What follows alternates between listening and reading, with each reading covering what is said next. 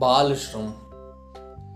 बालक मन अबोध है, ना श्रम कराओ उससे, उसके बढ़ने में वो अवरोध है। ज्ञान का दीप जलाने को बेताब उसका मन है।